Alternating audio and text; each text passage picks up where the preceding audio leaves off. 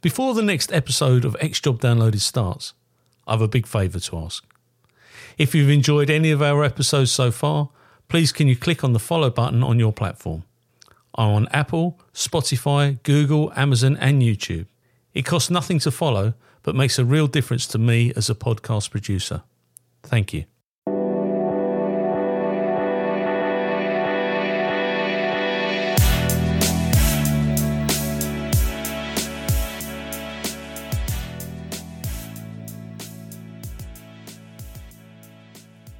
This interview has been tape recorded, and my name is Paul Maliri, and this is X Job Downloaded. And today we're going to interview David Mangan. Now, have I said that correctly? Yes, you have, Paul. Yes. Well, that that's a first. But having an unusual name, Maliri Mangan, people will pronounce it any way that they want, and often it's not the right way. You're a north northerner, born in the northeast, or where? where no, born in Liverpool, uh, the northwest in 1970. Sorry, sorry. it's all it's all the north once you get past Watford Gap. It is, mate. So you're you're a, a Liverpool lad. Well, I was born in Liverpool, but that was more an accident of birth because my mother was visiting her mother at the time, and uh, she went into emergency labour. Oh, right. basically said, right, you're not allowed to uh, not allowed to leave the city or the hospital. So that's that's why I've got Liverpool on my birth certificate. My my wife's actually Manchester through and through, and she uh, she gave me quite a bit of grief about being a closet scouser. and what where does your football allegiance lie? Uh, Bolton Wanderers. Unfortunately, you've got to support your your hometown. So I was brought up in Bolton. So um, I'm going to hold out for the mighty Whites coming back to the Premier League at some point. Let's hope so, mate. Yeah. So in fact, the first FA Cup match I ever saw was West Ham versus Bolton at Upton Park. In, 19, uh, in 1976. In fact, it was this time of year in 1976, but that was the first FA Cup match that I saw. I'd seen other yeah. ma- matches, but that was the, the first, I think, the third round. But I'm, some time ago. I'm, I'm I'm good at trivia. So normal schooling, and then you join join the police, or were you a, an academic? Very much not an academic. Uh, actually, my um, uh, my father he had a PhD in physics. My sister is a doctor, and I kind of rebelled against the uh, the family tradition of university and joined the army at 17 because I just had it in my head that I wanted to be a, a police officer. It's all I wanted to be. Um, but I knew I was too young to join when I left school at 16. So had a few jobs, worked in a worked in a for a building company, delivered pizzas for a bit, and then um, and then joined the army at 17. Spent six great years in the army, and then joined um, joined joined the police in 1993. So, and what regiment did you go to? Well, I'll, I'll tell you this, and most of your listeners might turn off, but I actually joined the military police. Oh no, so. that's brilliant. My dad was a my dad was a, a military policeman. Oh, great, great, yeah. So um, we, we yeah we, we, we stand for quite a lot of ribbing from uh, the rest of the uh, armed no. forces. No, not at all. The MPs and um, get a bit of life experience, and uh, I ended up for my first two years as a, as an MP fighting paratroopers in Aldershot, which was oh, a, did a you? That's one way of learning it. Did you ever oh. serve in Colchester? Were you ever up this way? No, the only time I ended up at Colchester when we had to escort a soldier under sentence to Colchester. MCTC, yeah. To the glass, glass house, and yeah, that was an experience, and I was glad I was just dropping the lad off. Get there. Funny, a, a, friend of mine's just uh, retired. He was the um, warrant officer in charge up there. He's he's just he's just packed up there, Eddie. And um, I went and visited him for a cup of tea. It's changed since I was a kid. When I was a kid, uh, the police. My dad was a, a civvy policeman as well as a military policeman, and they used to play football against the um, against the guards at, at uh, the MCTC, and we'd all go into the mess afterwards. You know, the kids and the whole. It was absolutely brilliant. But it's changed. I mean, I think. Um, certainly since I was a kid, I think the conditions have changed there for the prisoners. That's for sure. Yeah, yeah. Well, this this was in the late eighties, early nineties. I can't remember exactly which which uh, which decade it was, but it was yeah, it was it was quite a culture shock. And we, we were there in, in full uniform, and we were escorting the soldier under sentence, and we effectively got treated the same as a soldier, you know. So you're marching, quit marching, and marking time, and all this kind of stuff as well. So yeah, you do it together, hand him over, and, and then you, uh, and we were we were we were let go, thankfully. Did Did you ever serve overseas? Yeah, I served two years in um, Germany, in Rheindahlen, uh, JHQ, the joint headquarters of the uh, British Army of the Rhine, as it was then. That was absolutely fantastic. Um, it was uh, it was quite close to the um, Dutch border, and it was a big, big garrison, uh, joint headquarters. There was a couple of nightclubs on there. There was uh, loads of pubs, and it was a real uh, nice environment to work. But what would happen is all the, soldiers from the forward combat zone, um, so the ones who were closer to East Germany, would would come to JHQ for the weekend and have a real party and a punch up. So it was a great place to be an MP. Yeah. It was not busy, um, but we didn't have to go and dig trenches and uh, play with tanks and things like that. So yeah, it was a great posting. Well, we lived in Munster. So my, my dad was based in Munster, and then we'd go to Enschede, which is in, in Holland, and there, there's a big campsite there, and uh, and what have you. So yeah, it's uh, it's interesting talking to people that have been involved in the military police. It's it's a different it is a different culture to the rest of the army. It, oh, very, very much. Yeah, very much. I mean, um, you are apart from the army. You, you, know, you, you, do embed yourself with military units, but you're always seen as um, a bit of an outsider. So it's just something you have to get used to. But it was a great time, great six years, and it really set me up for uh, for civilian policing. And joking aside about fighting paratroopers in Aldershot in the late 80s, that really did give me a love for public order policing and, and you know the kind of excitement of it all, really. So uh, it was a really good grounding. It's it's funny because I've got a, a, mate Dan Coombs who's just gone to Police Scotland and he was um, the Corps Sergeant Major uh, and smashing smashing fella. And I wonder I haven't asked him, but when you join a civvy police, you're joining with a load of kids who haven't been away. A lot of them haven't been away from home. They they haven't had to ball their shoes or press their uniform. I mean, we had to clean our, our shoes and press our stuff at home because my dad was, you know, fastidious about it, um, and so was my mum. Actually, come to that, but. But a lot of people go away for the first time when they join the police to a police training school, which they don't have anymore in the same way. And you're sitting there as a military policeman, you're getting your boots done in, in seconds and they're taking a week to try and get it done. What was that like for you?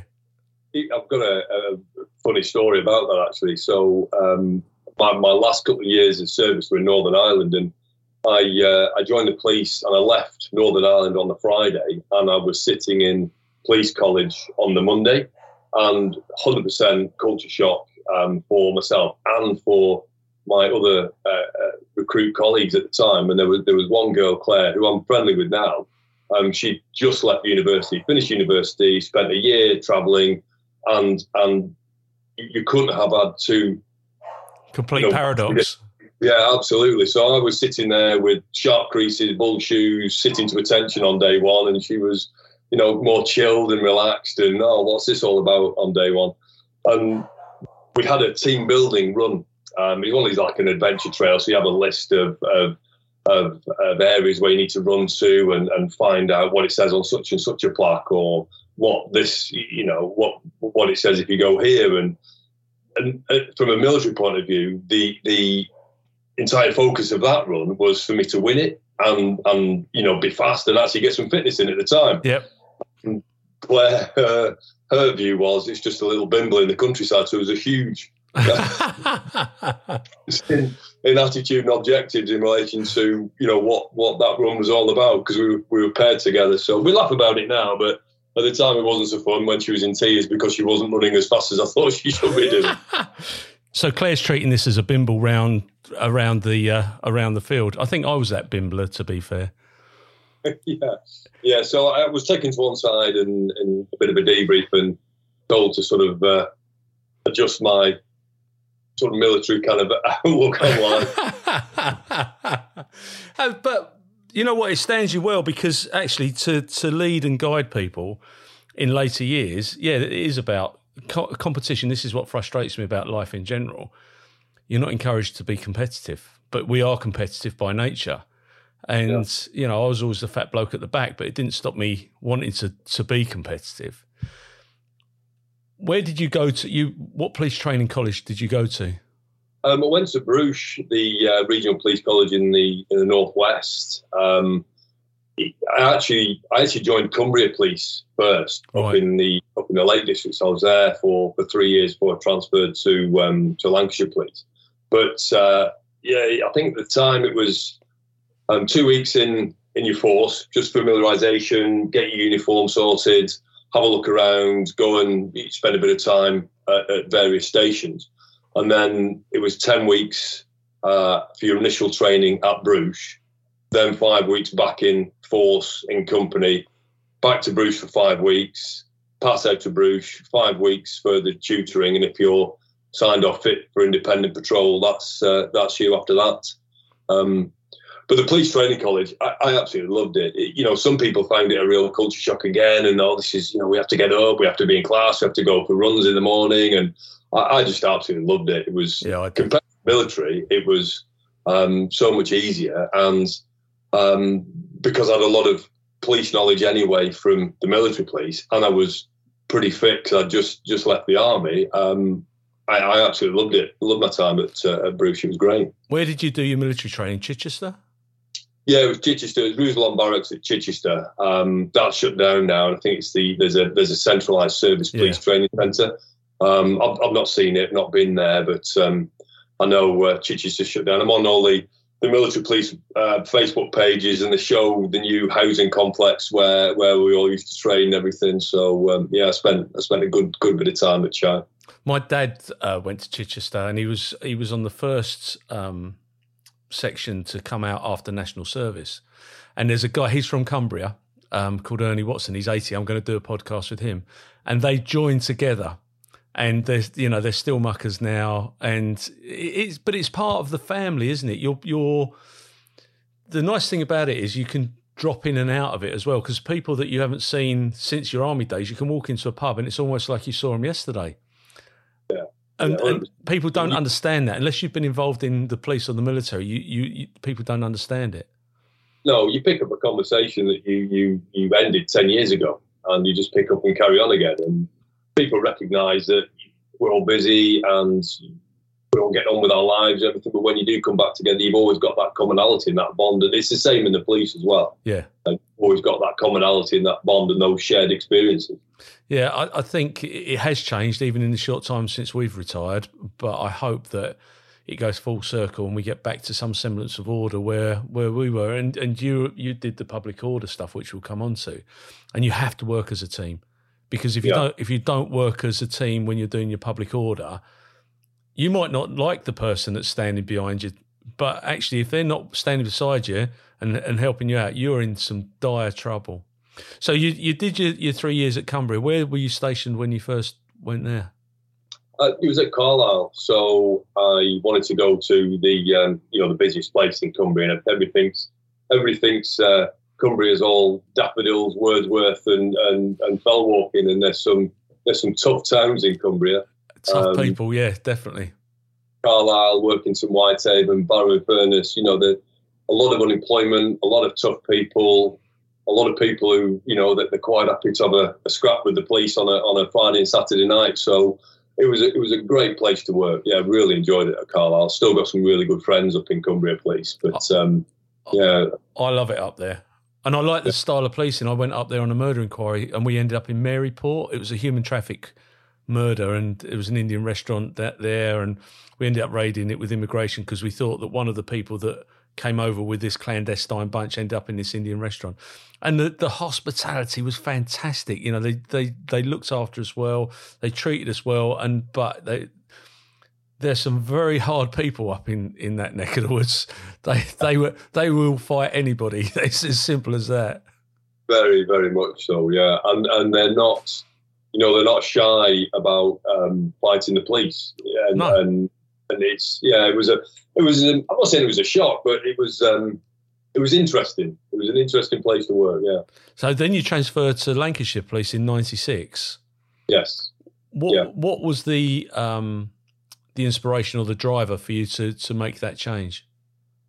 Uh, yeah, well, this is a, an interesting story. So, um, at the time when I was in Cumbria, I was living in Penrith, and the uh, the police training college was in Penrith, and I was actually riding my motorbike to uh, a training course on um, um, on a cold winter's morning. Hit a patch of ice, uh, came off my bike, and badly dislocated my shoulder. So I ended up at the uh, police treatment centre at Harrogate. The yep. Um, yeah, so I ended up there went there for a two week stint and didn't really have much success with my shoulder. Um, I had a, an operation to to manipulate it and try to get it moving again, and then they sent me straight back. And as I walked into the um, nurse's room where you have to to register your your attendance, um, I walked in behind um, a very nice looking redhead from Manchester who uh, who um, we got on famously uh, and um, and uh, ended up. She's now been my wife for 25 years. Fantastic. 20 um, that was one of the catalysts for for transferring down. Um, so yeah, I transferred in '96. She actually tried to transfer up to Cumbria, but but didn't get in. Um, I, I, didn't fancy Manchester Police. I, I was a Lancashire lad anyway. Yeah. Uh, you know, from Bolton, but um, you know, sort of north north of Manchester. Consider myself a Lancastrian, so I transferred to Lancashire Police and um, came down in 1996. Well, that's a good enough reason, though, isn't it? Yeah, yeah. So um, yeah, so uh, we're nearly 26 years in, married, and um, 28 years together, type of thing. Yeah, you and I are a rarity, then, mate, because there's there's a lot of people that have fallen by the wayside, and uh, yeah, yeah very much so. I um we used to go up to CID courses, but I was in an inquiry up in Preston, and there was a nightclub up there called Squires. And you, I see you shaking your head, and um, I remember going in there, and it was like two for the price of one. It's oh, my my mate Mick Frost, who sadly passed away, he was with me, and that was a proper eye. I'd done Birmingham, excuse me, I'd done I'd done Tally Ho on my CID course, which was one eye opener. But when I got up there, I was at a different level. It was absolutely incredible place. Yeah, many a police marriage has been ruined in Squires. and they all knew you were coppers. Yeah, yeah. I mean, we yeah. were on an inquiry, but if you're on a CID course up there, that is that was the everybody went there for a few beers, but it was a salt of the earth place. Let's put it that way. Yeah, it was great, Squires. Um, I'm not sure it's still open now, but uh, it was at the time when all courses were residential, and all courses, residential courses in Preston. Preston had a huge police uh, college attached to the headquarters. So yeah. you, you, could have hundreds of people there um, on various different courses. Yeah. Brilliant. Yeah, we've been up there. We've we've done some uh, pre-retirement courses up at uh, Hutton Hall. Hutton Hall, yeah. Yeah, we've, we've, done pre pre-retirement courses up there. That was great. So you're in Lancashire now. What what did you go on or into when you were in Lancashire? Did you go straight into beat duties um, on a shift there, or were, did you go into your uh, your public order role? No, I was on uh, posted to to Blackburn response section, so I was on a response team at Blackburn. Um, again, you have to then uh, reprove yourself to your colleagues, and um, so I just threw myself into response policing. Uh, Blackburn's a really busy place to work, totally different type of uh, policing to Carlisle. Um, different communities, more diverse communities. Um, so there's quite a lot of community related issues that just weren't um, uh, relevance of a Carlisle. Um, still had a good nighttime economy, so there's a lot of um, evening uh, drinking and, and, nighttime economy and, and, public order in the in the in the weekends and everything. Um, and there was a higher level of organised criminality as well mm. in um, in Blackburn. So it was again relearning a different skill set in that um, in that environment. I, again, I absolutely loved it. Really, really enjoyed my time on response at Blackburn. But um, I knew that where I wanted to be was on the public order teams, on the support units. So I, uh, I managed to um, apply, and I was successful. I think about did about two years on response, and it makes you response in neighbourhoods, and then managed to get myself posted onto a public order team in uh, 1998. And was it a de- dedicated team? Uh, you're at OSU, or we call it full, full, support unit in Essex, but operational support unit, that type of thing. Yeah, yeah it was full OSU, so it was a full operational support unit, full time job, um, and uh, very defined defined role. but in the in the lead up to that as well, I'd actually applied to um, the underwater search unit as they had a part time diver role as well. So I managed to secure both roles about the same sort of time. So I was on the public order unit on the OSU, and I was also a part time police diver, which was fantastic. So I'd, I'd, phone up the dive units in the morning, like, where, where are you diving today, guys? Burnley Canal. No, no, I'm, I'm too busy. Diving in Lake Coniston. Oh, Sarge, I've got to go and dive in Lake Coniston. you need your bumps felt. I tell you, I I I got some mates because we had a, a, diving unit in Essex, and um, when I was a young PC, we had a couple of divers die. They came up inside a um, a vessel which had, uh, oh, what do you call it? Um, the air was was foul, and they they died as a result of going up into it. But yeah, you need your bumps felt because that's not a job that I'd want to do. I, I trouble, I, I struggle with a snorkel on the Great Barrier Reef, let alone going down into some murky old hole. Yeah, it was um, it was grim. Some of the places we dived were grim. Some of the, some of the work that we did was was uh, unpleasant, but absolutely vital. And uh, oh, yeah. it was was good fun, and I, I did really really enjoy it. And um, one of my career pathways was hopefully to uh, to to get promoted and become the sergeant on the underwater search unit because at the time um, Lancashire and Cumbria had a joint search unit, and then uh, Greater Manchester, North Wales, Cheshire, and Merseyside had another search unit, and um, and you know they'd work together occasionally and everything, but there, there were two very distinct units, and uh, I was targeting targeting that as a potential career pathway, but then they merged and disestablished the sergeant role. Right. So the Northwest um, underwater search unit. It now encompasses all forces across the northwest, including Lancs, Cumbria, Manchester, Wales, North Wales, um, Cheshire, and so yeah.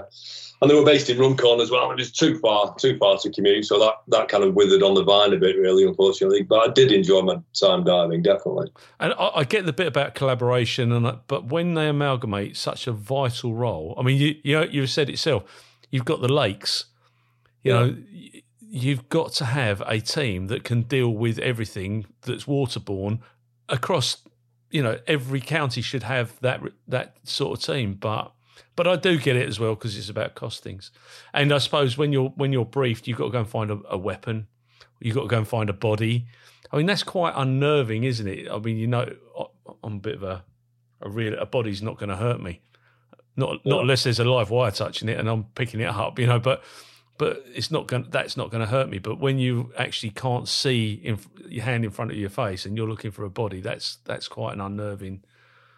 Unnerving is exactly the word I was going to use. Uh, very seldom do you have any visibility, so it's all um, by by search, by touch and feel, and then you'll you'll put yourself on a um, sort of pendulum swing, and you'll you'll swing and do a, a search pattern in, in, in a particular area, and it's all hand out in front of your face to try to find it. And obviously, you have to be very close to have any kind of visualization on it. So yeah, it can be unnerving. Mm.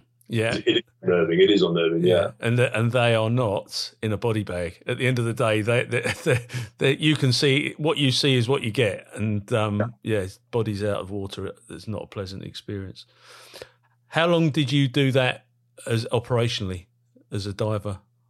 about, about three years. So all my time as a, as a PC on the support unit, spent three years as a PC on the support unit. I was also a um, diver and uh, do confined space searching as well. So searching all the drains and sewers and all this kind of thing. So um, did that for, for three years, and it was it was at the point I actually got promoted to sergeant, came off the support unit and back to response at Blackburn. Um, that's when the, the teams merged, amalgamated. So it was at that point where uh, I, couldn't do any more diving because I was a sergeant and um, I was now back on on response. But um, the the force gave me the uh, confined space search team, so I had the force confined space search team. So we would do all the sewer searches, all the underground subterranean work, um, and uh, we, I'd, I'd spend many a happy month doing the uh, drains of, of, Blackpool for the party conferences, and our team would go up and we'd spend a month searching all the drains and sewers in and around all nice. the venues at Blackpool. So that was that was an interesting time as well. but but what you're demonstrating is that the police have many functions in society. It's not all about patrolling, it's not all about arresting. There are so many different departments that most people wouldn't understand. The fact that you've had to go down into a sewer to see whether there's any devices, then seal up the, the, the lids because you've got to make sure that it's clear that you've actually searched that area and it'll be a different colour tape, whatever it may be. There's so much that goes into it, and it's unsung heroes. There are a lot of unsung heroes in the police service. Yeah, it's you, I kind of fell into that really, and it's not something you would apply for, but no. um, such happy times, such happy memories, and still really good friends with the people we did it with because it's such a close team and and you're doing such um, I mean physically demanding work mm. and uh, unpleasant work and quite sometimes quite scary work. You know, I mean everybody suffers from a bit of claustrophobia and um, some of the places you find yourself in, you, you have to you know calm yourself down to to make sure you can you can carry out your job because it can be quite quite challenging. Yeah, absolutely. The um, it, it's an interesting um it's an interesting dynamic, as I say. And it, what it is is there's there's quite a number of different teams within the police, and you do levitate back to those people that you previously worked with. How did you find that transition from constable to sergeant? Um, it was. I think, I think it's the biggest leap you're going to make in the police from um, being a PC to to being that leader, that frontline leader's decision maker, um, the responsibility that's on your shoulders is huge, and um, you know the expectations that's placed on you are, are massive as well. So it, it was it was um, challenging as ever, but again, I, I, really enjoyed it. I had a great team. I was working in a in a place that I knew well. Um, I enjoyed operational work. I enjoyed leading from the front. I enjoyed being out and about with the teams.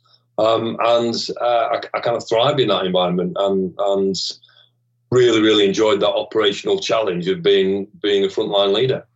When when you're on the diving unit, you, you have to trust those people around you, and, and that carries on through through your police service. But you were a compression manager. You dealt with all I mean, was that something that you had to do on a regular basis? I can't imagine you'd have to go that deep that often. Well, strange enough, the decompression chambers, we um, we used to take on civilian casualties. So, oh. Uh, it was the days before mobile phones, and, and all the dive unit had a had a pager. And if there was uh, somebody who needed um, recompression therapy. So, for example, if, if a diver had, had, come up and they got the bends um, and they needed to be taken back down to, to a certain depth and then brought back up slowly, we do that. But the, the main people that we would treat would be people who had tried to um, uh, commit suicide using carbon monoxide poison. Oh, really? Yeah, because it's uh, the the, the comp- decompression oxygen therapy basically, if you take somebody down, I'm not I'm not a medic, so no, you know, no. forgive me if I get this wrong, but if you take somebody down to a certain um, pressure, certain depth, equivalent depth in, in a in a decompression chamber, and then um, put oxygen through that, so it's a it's an enriched oxygen environment. Effectively, the oxygen um, knocks the carbon monoxide molecules off the blood because the carbon monoxide prevents the oxygen being transported around the blood, and that's oh. what somebody. So you'd, you'd you'd take somebody to a certain pressure, flood them with oxygen, and then that would knock the carbon monoxide off, and then they would they would recover. And at the time, there was no facility in the northwest that was able to do this. No NHS facility that was able to do this. So we had a team and we had doctors on call because the doctors would do all the medical stuff. All we would do was um, we'd, we'd support the doctor in, in the in the chamber. You'd have drivers, you'd have team leaders, and all this kind of stuff. And we would take them down to that pressure and maintain them at that pressure while the doctor did all the all the medical uh, the medical intervention. So we used to get quite a few call outs for that actually. That's fascinating. I never even thought of it for that for that reason. Yeah, and and as part of your uh, diving license for, for a force as well, you had to have access to a uh, decompression chamber for the police divers in case somebody has uh, an accident and you need to, um, to, to get them get them recovered. So part of the the, the, the Home Office rules for having a dive unit is you have to have a, a decompression chamber. So so we had one at Lancashire. Wow. Well, that's that's really interesting. When you, I mean, I'm reading your your notes here. You failed your HGV course while I was working on the underwater search team as well. I mean, I assume that when you were in the army, that it taught you to drive certain vehicles. Yeah, well, they teach you to drive Land Rovers, and, and I was uh, I was I had my motorbike license, so I'd ride the um, I'd ride the motorbikes, the army motorbikes as well. Which I mean, going back to the army, that was absolutely fantastic. I love my bikes, mm. and uh, right there, you know, you need to be taking this. Well, they didn't call me Dave, did they? you know, no. so like, you need to be taking this bike out and. Uh, you know, spending spending three four weeks in the field riding around Salisbury Plain on a, on a motorbike. That was absolutely great. But um, the the HGV, our dive van was uh, a heavy goods vehicle. It was a rigid heavy goods vehicle, but if you put the rib on the back, the the you know rigid inflatable boat on the back, it became articulated. So you needed a class one license to drive. So you do your class two first, and then you'd you'd uh, upgrade to um, to to your class one with your articulated. I was so I was doing the rigid, and it was great. I was really enjoying it, and absolutely fantastic. And um, on my test day, they took us through a. They do it on purpose. It is a tight left-hand bend and a set of traffic lights in a in an urban environment. So, um, high density housing either side, terrace housing either side, narrow road, and and I'd made a mistake. I'd approached it as if I was approaching it in a car. So I was in the left-hand lane, going to turn left in a heavy goods vehicle, and anybody who can drive a heavy goods vehicle will tell you you need to be in the right-hand lane to turn left and so I ended up starting to turn and thought, I, ain't going to make this. so, so, I ended up ended up wedged in between the two, uh, you know, the two sort of sets of houses on the left hand turn. So I thought, well, I know what I'll do. What you would do in a car, you'd you'd reverse out to to reverse road, and obviously. I, don't know what I was doing. I can't see behind me. I'm in a big heavy so reversed out and dangerous manoeuvre, instant fail. Uh, but I had a fantastic drive after that. The drive was absolutely perfect. exactly. I'm really sorry. That was the nicest, you know, heavy goods vehicle test drive I've ever been in. Apart from the fact you nearly, you know, caused a mass pile up in the centre of Preston. So yeah, unfortunately failed. And and then you know I had a, a retest booked and but then obviously the dive unit merged and I got promoted and I never went never went back to it. Back. So I missed the opportunity to get my uh, my HGV. Your love for motorcycles, um, I, I, assume you still have that now.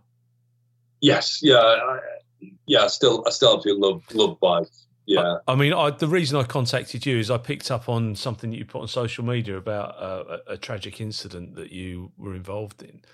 And yeah. if it's not too, are you are you comfortable to talk through that, or if yeah, you if you're yeah. not, mate, I fully understand.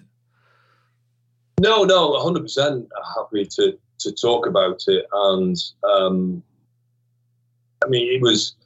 Um, I'm going back right to the beginning with bikes. Um, my father always had bikes, so when I was a kid, there would always be a motorbike at the house. There'd always be a motorbike in the garage, so I would be fascinated by this thing, you know. it was just something I was just absolutely drawn to. So as soon as I could ride, I mean, friends of ours, we we, we lived in a semi-rural area. Um, a friend of mine had a had a farm and he had a field bike, so I was riding field bikes from sort of 12, 13, 14 type of thing. As soon as I could ride a little 50cc bike on the road, I was riding them on the road, and and then it just progressed. And um, I've always, always had motorbikes. Um, it's always been my primary uh, means of transport. To the point when I was in when I was in Cumbria Police, I was living in Penrith, working in Carlisle, didn't have a car. So in the winter, I'd be commuting to, to Carlisle on my motorbike. Oh my life! Uh, that that was had some challenging uh, and interesting commutes. Um, you know, in the depths of, of January, February, yeah, uh, right up the A6. Um, but yeah, I loved it, and I met my wife through through I came off a motorbike and, and ended up at the police convalescent home and so it was always something I did. Um, I mean they're good fun and they were great for commuting as well because you I've never been to a police station where you couldn't fire your motorbike in the backyard and walk straight into the into the locker room when all my mm. friends would be parking the cars in various dodgy places in and around the town, and uh, and, and, then and then walking in. I, I, so it was it was, it was a practical bit of um, bit of kit as well. Um, uh, do do do tours on my bike, so uh, toured all around Europe on the bike. Um, used to go and watch the bike racing in Northern Ireland a lot, the Northwest 200, with a with a big group of mates, and uh, uh, and every year um, I used to go riding with my dad because my dad was still into his bikes. He he kind of had to uh, sell his bike for a bit because um, work just didn't allow him to ride it. But when he retired, he got back into it again, and um, and we started riding together. So we'd uh, we'd do father and son tours all around the UK, all around Scotland and Wales, and um, I mean one year we ended up we went to um, to Cornwall. You know, we'd spent many years going to to Scotland and John o' Groats and ridden along the top and, and done all the Highlands. And we thought, right, well, this year we'll we'll go and do the second part of the, the Land's End John o' Groats and we, were, we ended up going to Land's End. So this one year, this was in um, 2013, we ended up riding uh, down through Wales, through the Black Mountains, um, and stopped at Minehead, which is on the, the north coast of, uh, of Devon. And then the next day, we we planned to ride to Land's End and, and ride back. And it was a big old journey. It was 300 miles plus, but we, we'd done that plenty of times before, those big miles. So we weren't really phased by that. We knew it was going to be a long day in the saddle, but, you know, we didn't have anything else to do. So we thought, right, why not? So we spent the day, we had a, a lovely morning, rode all the way to Land's End, got there, obligatory pictures, um, rode back. And we I was thinking, this is this is actually a long way. So we thought, right, we, we'll we'll cut out some of the twisties, and you know what, we'll just blast back on the road. I think it's the A30 that comes back, the main road. So we'll blast back on the A30, and then um, we'll get to around Exeter, and we can do a ride up past Taunton, up to Minehead. It looks like a nice twisty road, and um, and then we'll go out for a meal, have a couple of beers, and go out for a meal at night time. So that that's the plan. Everything was going great, and we're on that final stretch back to uh, back to our accommodation, and we'd probably ridden about 300 miles that day, so we were pretty tired. Mm. I was sitting behind um, some slow-moving vehicles, high hedgerows, no real overtaking opportunities. So I was just happy. I'll tell you what, I'll just bimble behind these cars and and we're sort of 10, 15 miles away from our final destination, and, and let's keep it easy. And um, and then all of a sudden the road opened up and there was a fantastic overtaking opportunity.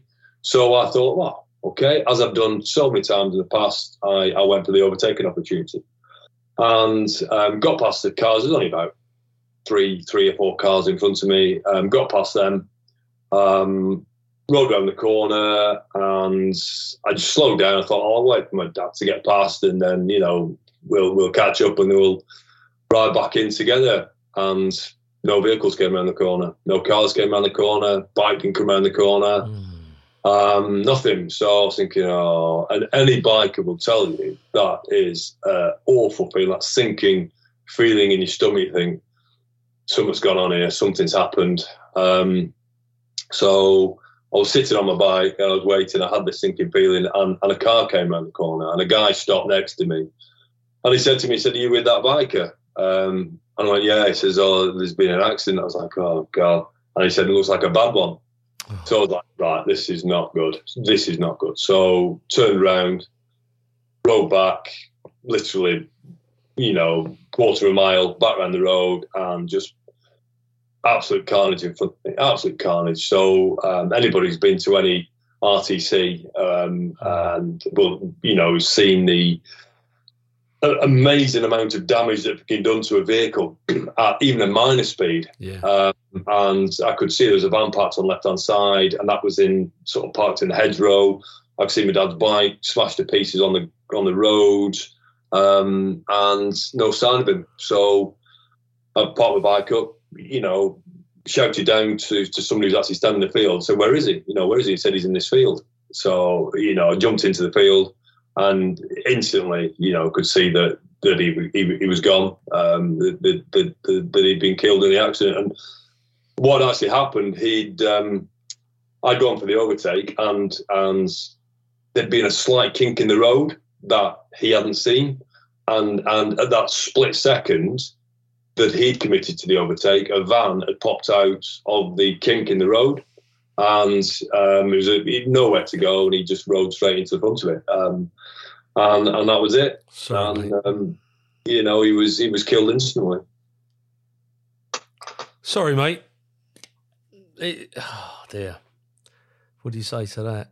Uh, but you've you, you've written a book.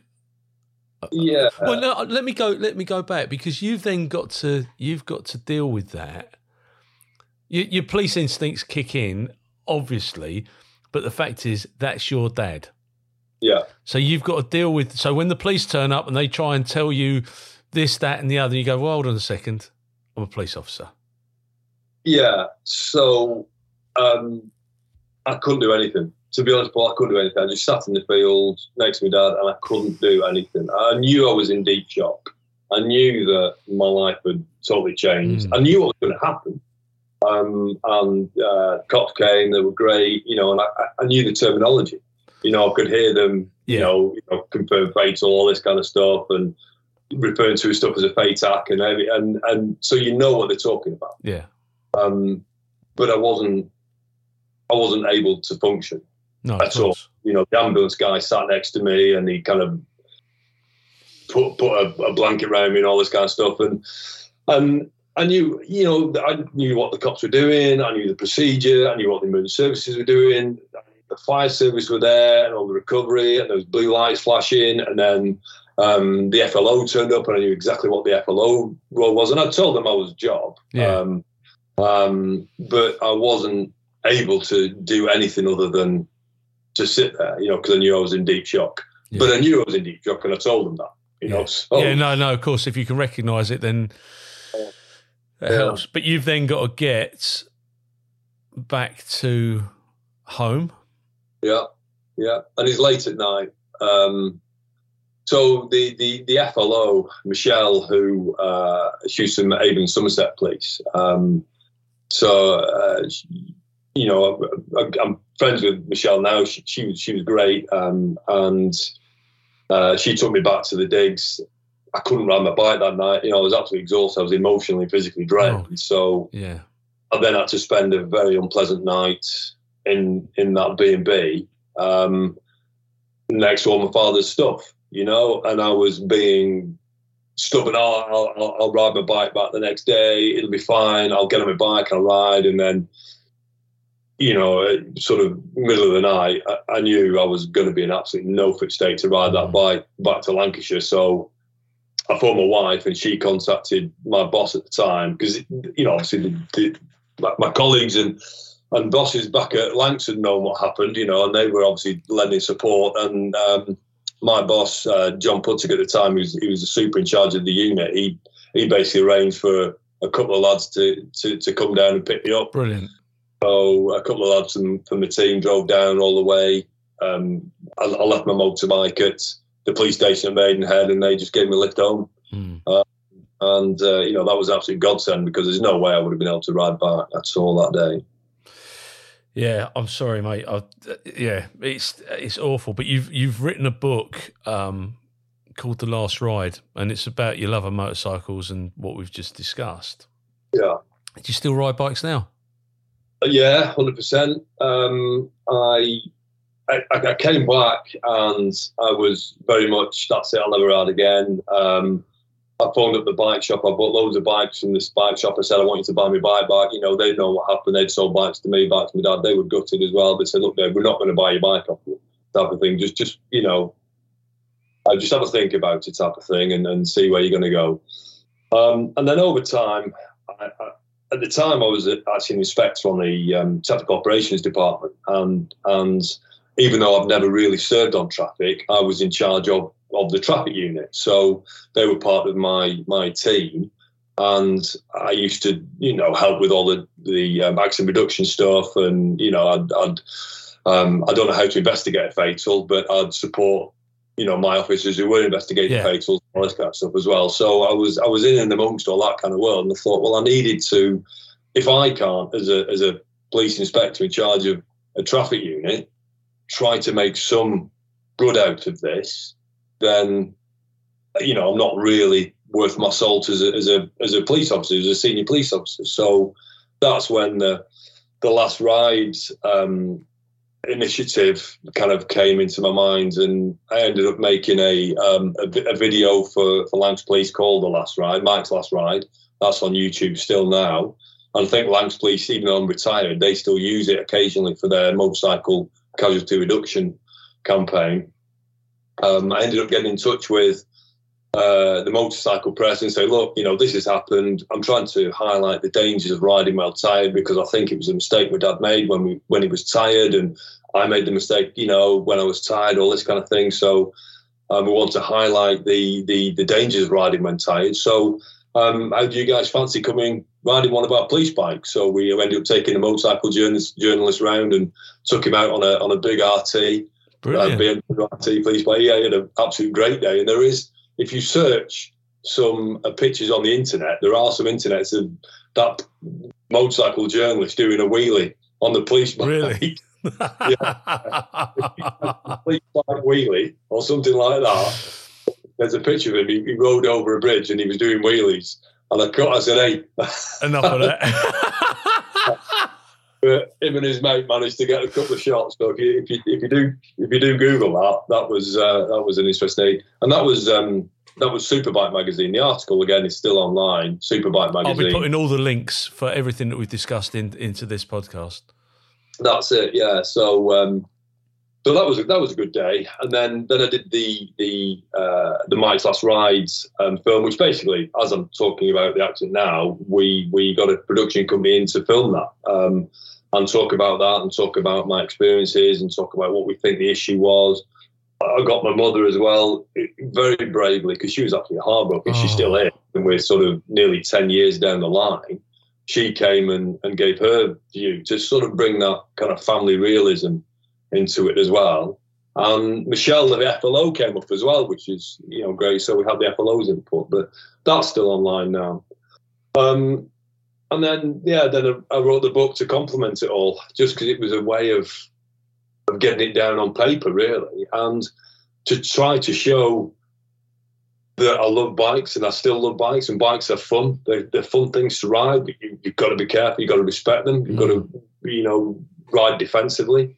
Um, and you asked earlier on, Paul, about do I still ride? I do. Um, I ride a much more sensible bike now. I had a, at the time it was a bike called the Suzuki Hayabusa, which is one of the fastest production bikes you can get, and you know it was um, uh, a, a hyper tourer type thing. You know, it was it would do 186 miles an hour if you let it, um, and I did let it once on the German autobahn, 186 miles an hour, perfectly legally. Yeah. three miles a minute. You can't imagine. I can't imagine that it was unbelievable. That, I mean, that, I documented that in the book, but that was perfectly legal. You know, I was touring Germany with a group of friends. Um, it was a bank holiday in Germany, and we pulled onto the autobahn, and it was an autobahn. It was it was straight as a die for about four miles. Um, it was four lanes wide. There was not a car on the motorway on the autobahn, and um, and it, it was de-restricted. Oh, and it was slightly downhill as well. So I thought, well, and I was a lead biker.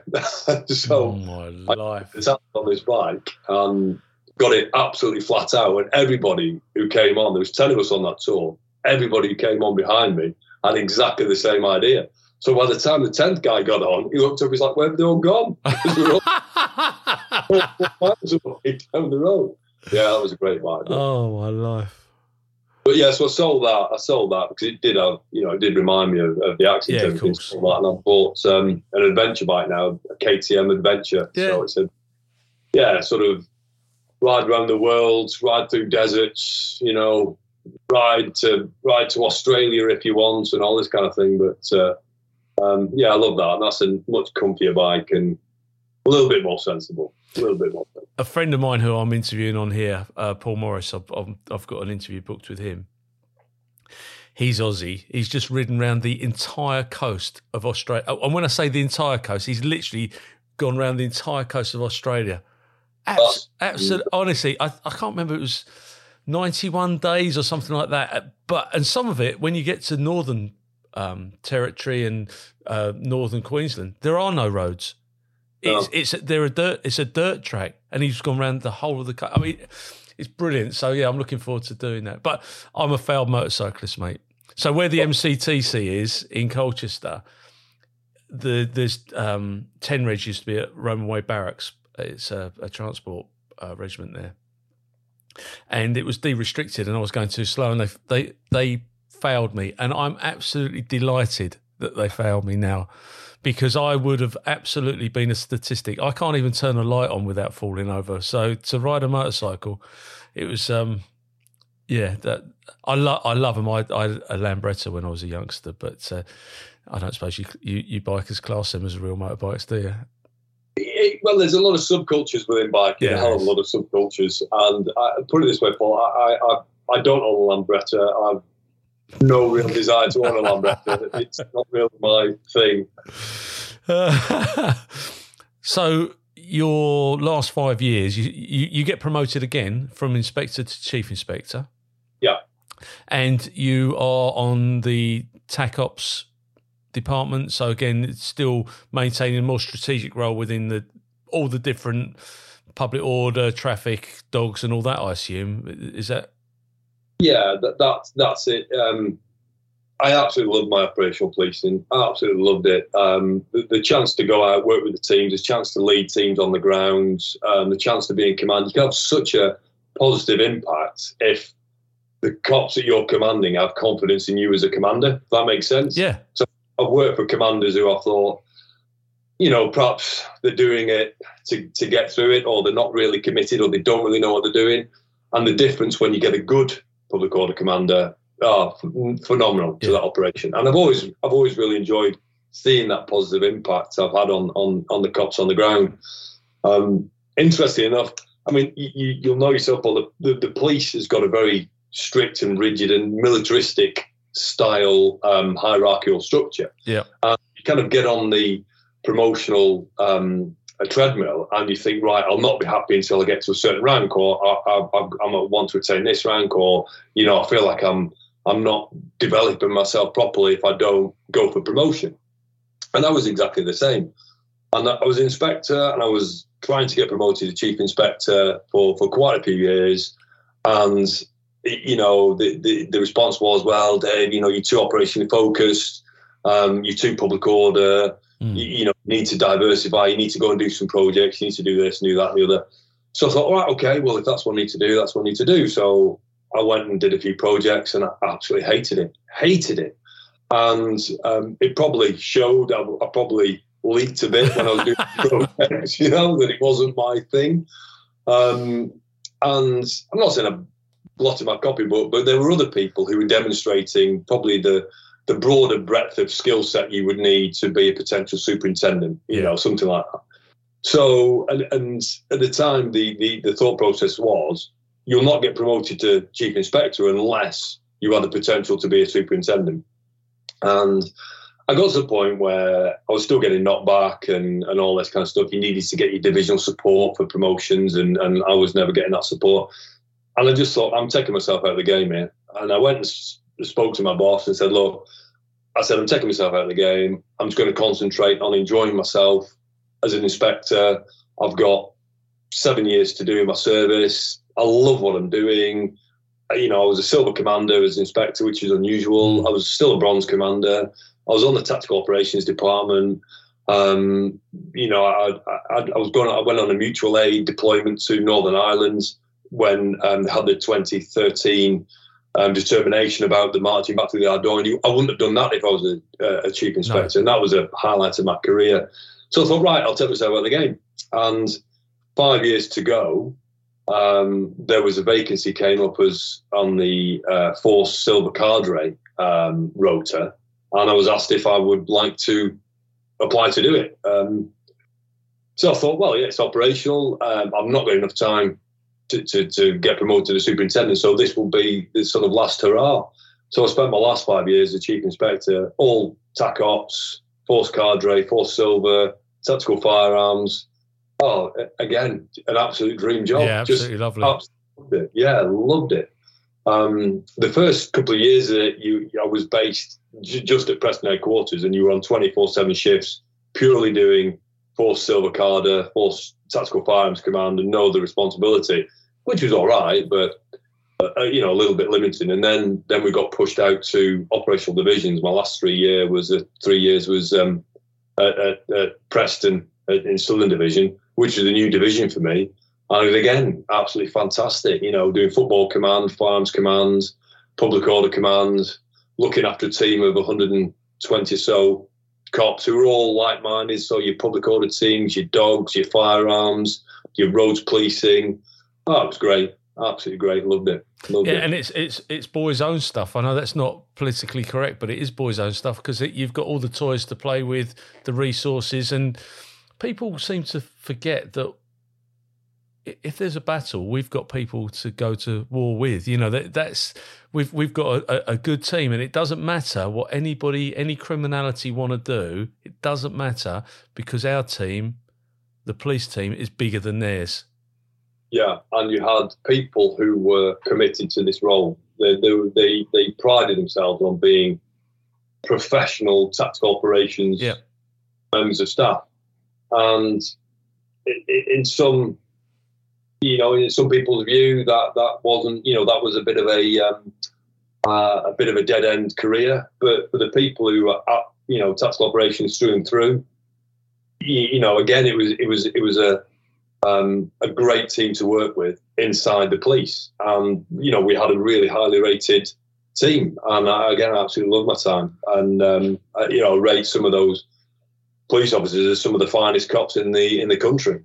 How did you make that transition? Because you've you've you've you come to the conclusion of your service, um, 2019.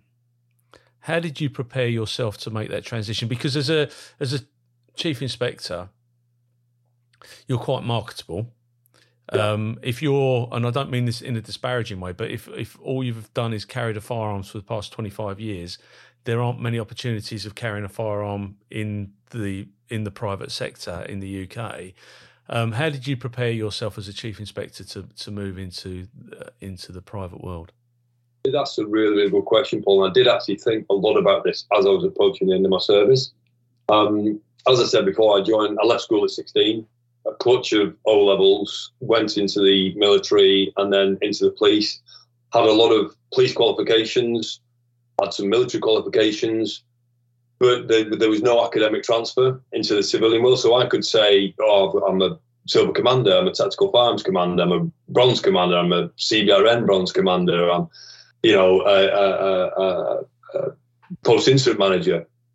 It doesn't mean anything. It's not a it's not a um, a marketable qualification.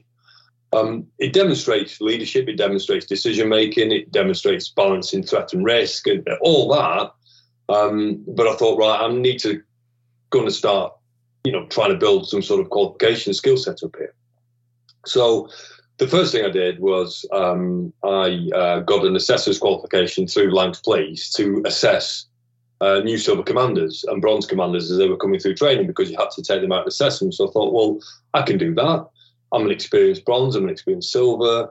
I can help the new generation to do it and impart my you know, um, my my successes and my mistakes, you know, because I'm quite happy to say I've made mistakes as a commander as well, but learned from them. So I got an assessor's qualification. That's a formal qualification. Um, I was then uh, invited um, to go on the it was a senior um, police leadership development program, which is for chief inspectors and superintendents. Um, and I went on that, and that was four uh, separate individual courses at, um, at, at uh, over very you know leadership things and developments and um, inclusion, diversity, all different different themes. And then at the end of that, you you're you're offered the opportunity to do an academic piece of work to uh, get a postgraduate certificate in strategic leadership at level seven, which is master's level. I've never done any academic work in my life, so I thought oh, I'll, I'll give that a go. How hard could it be? well, for an academic ball, it was really, really hard. but, but managed to managed to get that over the line somehow.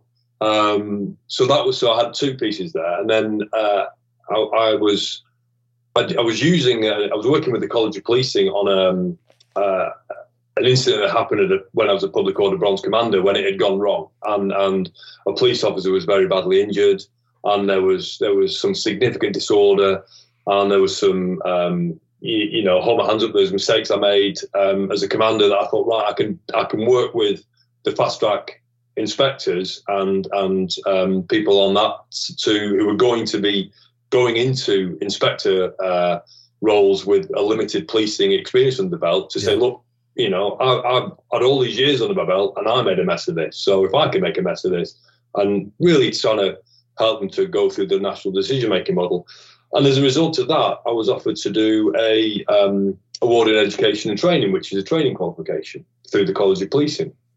So I thought, right, I've, got a few good qualifications here that makes me that little bit more marketable. And they weren't a massive effort to get, but they did take a bit more of you know my time to, to get these, a bit more of effort. But I had three qualifications there, and I was thinking what was I going to do. I was 49 when I finished in the police, um, and I was ready for a change. You know, I'd been in, in the military and police service for 32 years. I thought I want to. You know, I've, I've got a the backup of my police pension, so I've got the uh, ability to go and take a risk and see what it's like out out, out in the civilian sector. And one of the things I always thought I would want to do was um, be a football safety officer. You work very closely with safety officers on football duties. I know a lot of them very well. Um, quite a few of them are ex cops um, in and around Lancashire, and they're all good people. And we work together in a partnership role to deliver safe football matches. So I thought, well, that would be a natural thing for me to do. So I was looking at a way to get it's the level four in spectator safety. Um, so that was something. I made a few inquiries about potentially doing it while I was still in service, and I just thought it, it would be too much, and it, I would have limited opportunities to do it. And so I thought, well, I'll wait. It's something I'll target when I finish. Um, I, I, did have a bit of luck because uh, a friend of mine works for the EFL, and he asked me to do a piece of consultation work for him on um, antisocial behaviour within football stadia. It was, you know, a, reporter did interviewed, interviewed a few interviewed a few safety officers, wrote a report for the EFL, um, and uh, and presented it with a view to, you know, hopefully that would bit a bit of pick up a bit of traction and and and um, turn into a bit more work.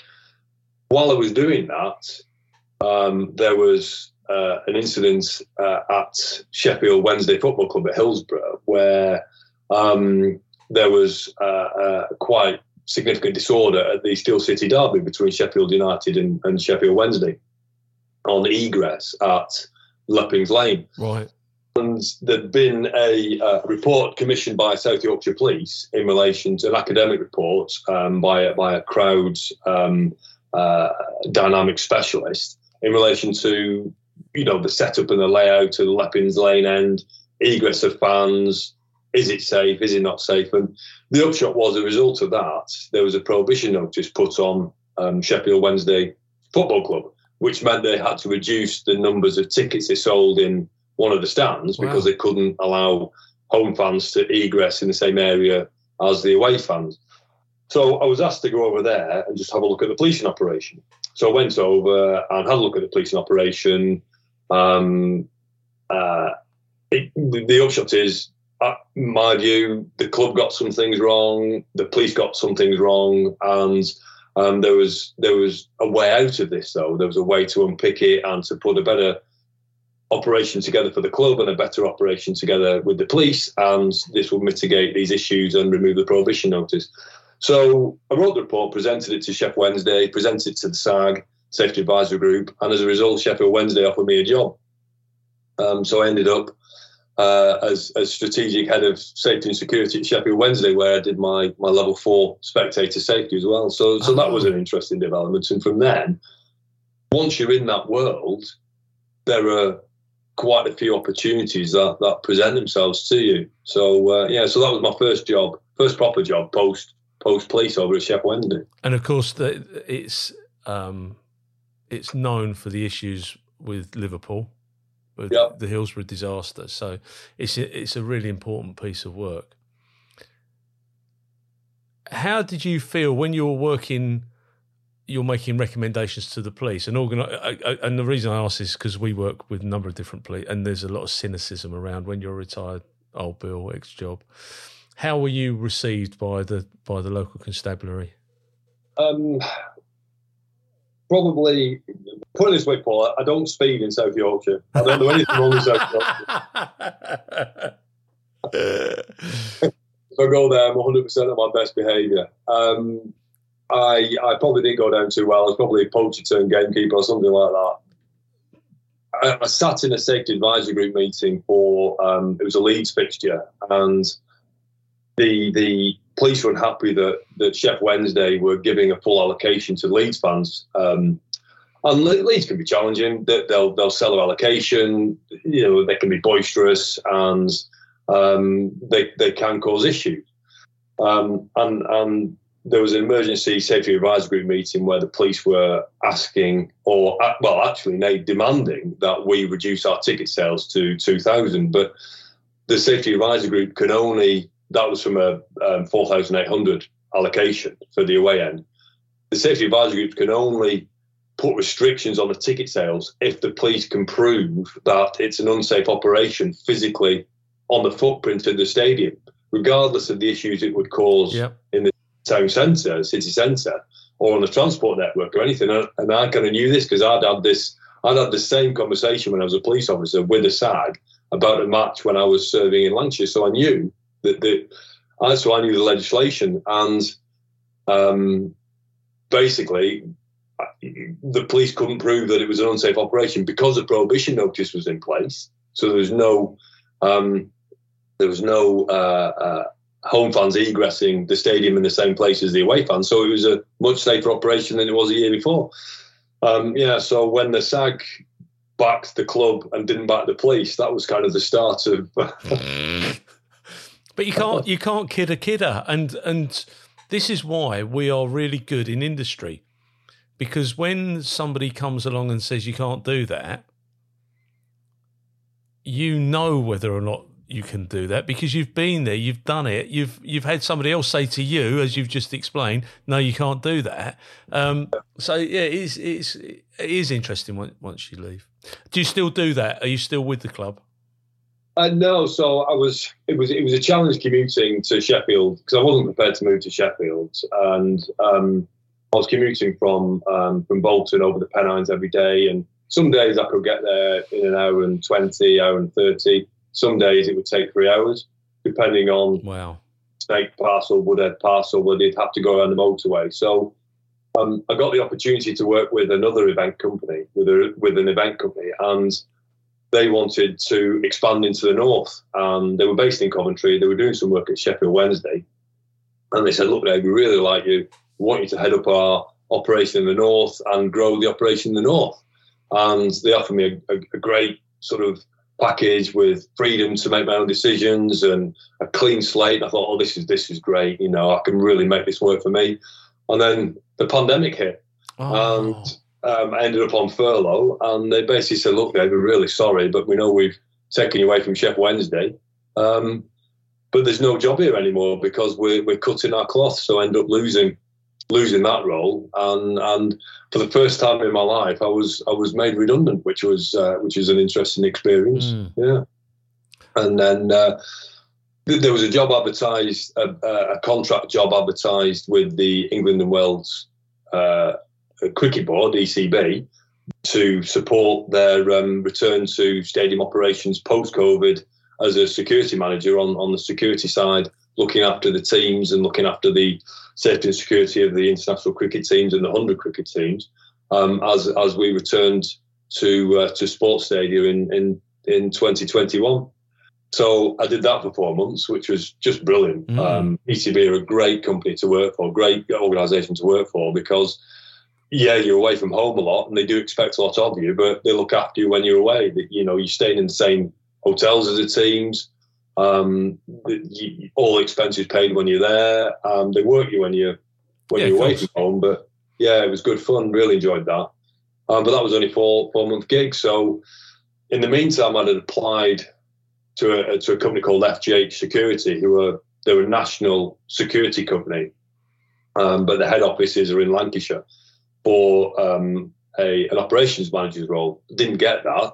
Um, the guy who got that was far more qualified, more experienced in the industry, Um, he had years working for uh, G4S in, in the same role. So he got the job and he's a, he's a really good guy and he's 100% the right person for the job. But the MD said, look, Dave, we, we really like you. And if anything comes up, we'll, we'll give you a shout if that's okay. I'm like, yeah, yeah, that's fine, that's fine. So in the meantime, I was working with the cricket and then um, the boss of FGH, Pete, he called me up. He says, uh, he says, Dave, he says, we, we've won the contract to be the main shooting supplier for the Commonwealth Games in Birmingham in 2022 how do you fancy how do you fancy heading that up as a project? So I ended up I looked at it, I thought, yeah, well that, that looks great. How how hard could that be? it, well, that's the hardest job I have done in, in 35 years of working. Um, it, it, was so tough, so demanding. I, I, said, yeah, I'll take the job, Pete. We'll, we'll come, we'll sit down and we'll have a look at it. And basically, I said, right, I said, how many, how many, how many stewards and security staff have you do you need in, in Birmingham? He So um, we need we need 600. We're going to be deploying about 600 a day. I said, okay, that's good. Oh, multiple venues. Right, right, right. How many have you got in Birmingham? Uh, none. so it was a total blank slate uh, again um, to recruit, uh, train, equip, accommodate, deploy, transport um, um, over 600 stewards a day on, on up to seven seven separate venues across Birmingham where we didn't really have a footprint. Um, so yeah, and, and, we did it. We absolutely smashed it. But yeah, that was a lot of sleepless nights, a lot of stress, a lot of hard work. But yeah, it was good. I can I can laugh about it now. But. Yeah, because I mean, uh, uh, and no disrespect, some people are really good at being stewards, and some people aren't. And the problem you have is those that aren't are still wearing your tabards with your company name on it. They're representatives of you, and they're representing the UK because they are doing it at the Commonwealth Games. So, I mean, I, I see it around the different stadiums that we cover, and yeah, sometimes there's a lots of there's some great people that get involved in it and they get involved in it for the right reasons, but there are some who just cannon fodder. I probably that's probably the wrong term, but yeah, it, it, you're you're right across the security industry. Um, I mean, one thing that attracted me to to, to work with FGH and stay with FGH, the MD, he's um, he's a Royal Marine Commando reservist, and oh. he brings his military ethics and values to the company, and kind of expects you know high standards of dress, high standards of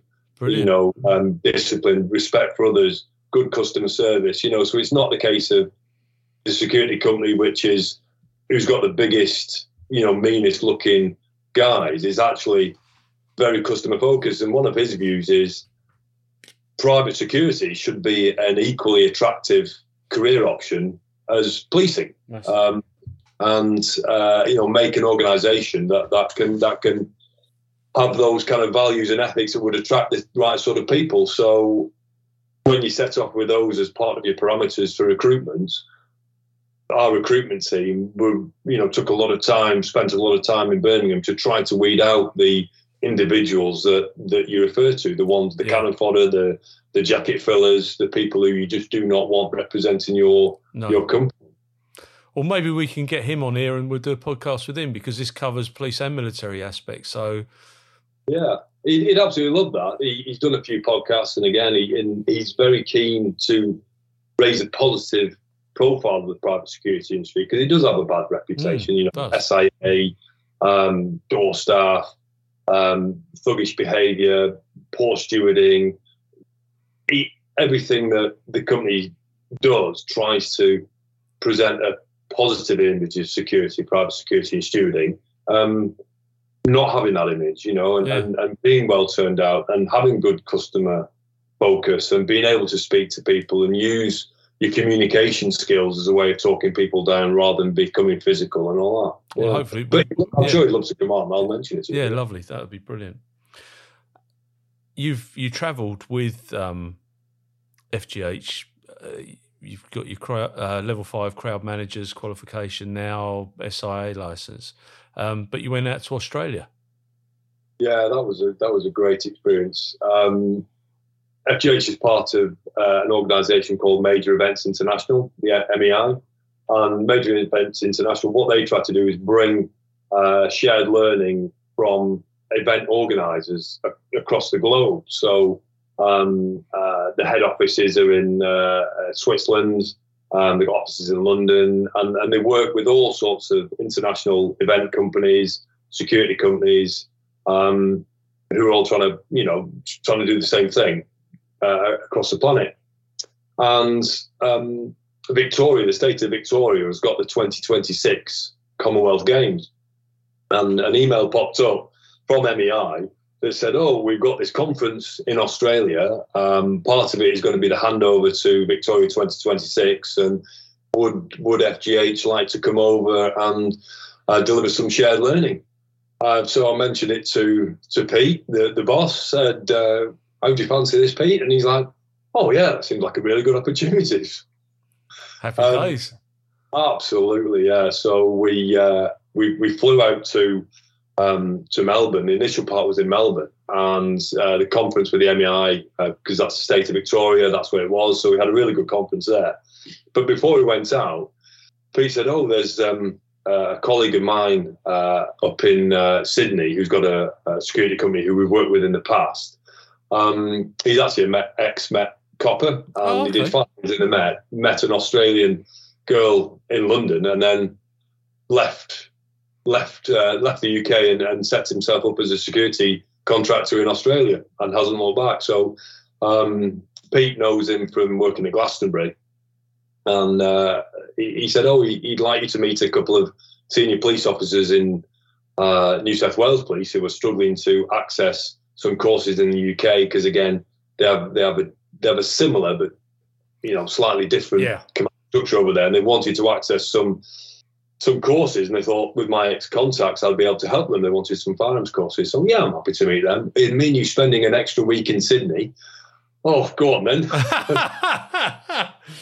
if I must.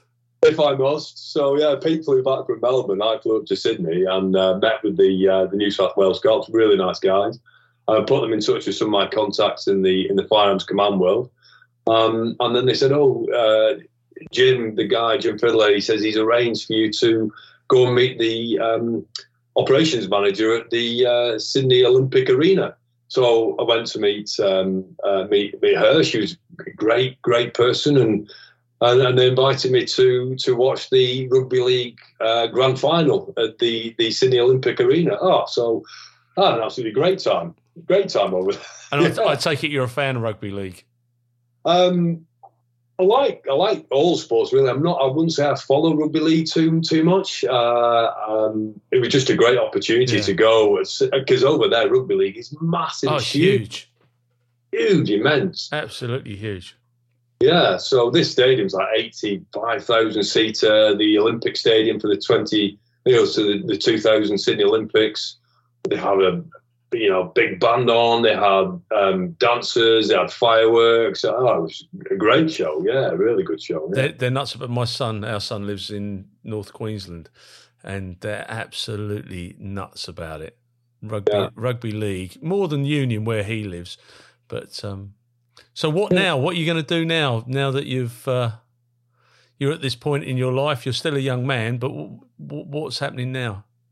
Right. So um, I'm, I'm staying with FGH at the moment. Uh, great company to work with. Um, really like the, the, the team I'm, I'm, working with. And um, after the after the Commonwealth Games, again that was a contract. So I delivered the Commonwealth Games, and um, Pete offered me a part time contract. Said, "Look, I'll, I'll, offer you a part time gig. Stay with us.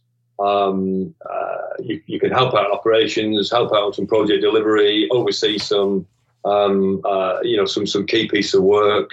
Uh, I, I, deliver. I'm a, I'm a, safety officer at Cartmel Racecourse, which is one of our um, uh, our clients, which is a beautiful mm. part of the world to work in. So, um, and then you get opportunities to go out and work in. I worked in Saudi Arabia before Christmas on on a huge dance festival, which was which was a, a re- another real eye opener as well. So I get to I get to work on these large iconic events.